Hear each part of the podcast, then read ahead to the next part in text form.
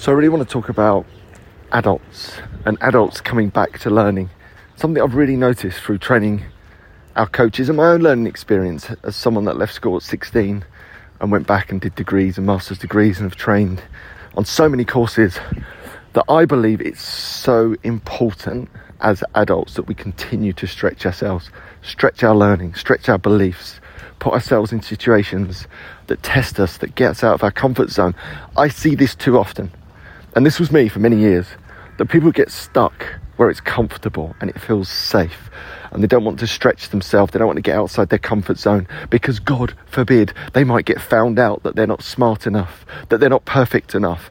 And we fall into this trap as adults where we have to put on this perfection perf- persona all the time. So many people suffer from that perfectionism, and perfectionism is the enemy of action because what happens with that type of mindset, that more fixed mindset, we just stop challenging ourselves. We become afraid to try. We're so fearful of getting found out in our minds that we're not good enough or smart enough or amazing enough or fabulous enough or the best mum enough that we just stop testing ourselves. We just keep playing it safe.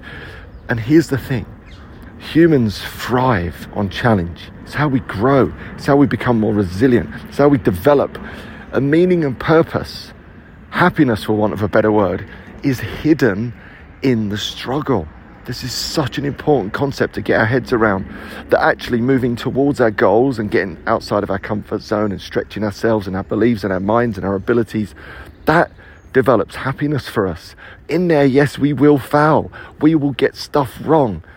Happiness lies in the struggle of moving from point A to point B, not in the end result. So, very often humans and adults think, oh, I've achieved a couple of end results. Maybe I've got the career or certain level of income or a family, and they think, oh, that's it.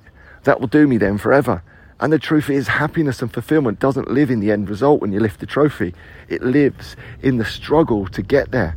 Therefore, if you stop the struggle, if you just switch it off because now I'm in middle age and you know I've achieved certain things, and then I'm going to play it safe because I think I'm going to get found out because everyone will work out that I'm not perfect.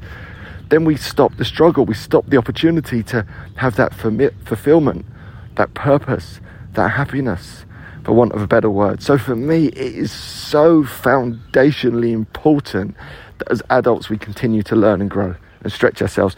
And this is not an advert for coaching, but that's why I think coaching for me becomes this transformational experience because it tests you again, it stretches you again. You will get it wrong. You have to get outside your comfort zone. You have to onboard lots of new beliefs and ideas and ways of thinking. You surround yourself with a group of people that you realize are not perfect either. And then you start to dispel some of this mythery that sits in your mind that's kept you small and held you back for all of these years. Whether it's training as a coach or whether it's just retraining in anything, getting outside your comfort zone, trying new things, do it. Just do it, take action, fail fast and enjoy it, learn through the process of getting things wrong. So, this is a rally call to all you adults out there. Continue to develop and stretch yourself. And if you feel that you've plateaued a little bit, if you feel that that spark of magic has gone a little bit, go and commit to something, commit to a course, commit to a challenge, do something that's going to drive you outside of your comfort zone where, yes, you will get things wrong, but happiness resides in the struggle. All right, just wanted to share that with you today, and I'll see you soon. Or maybe not.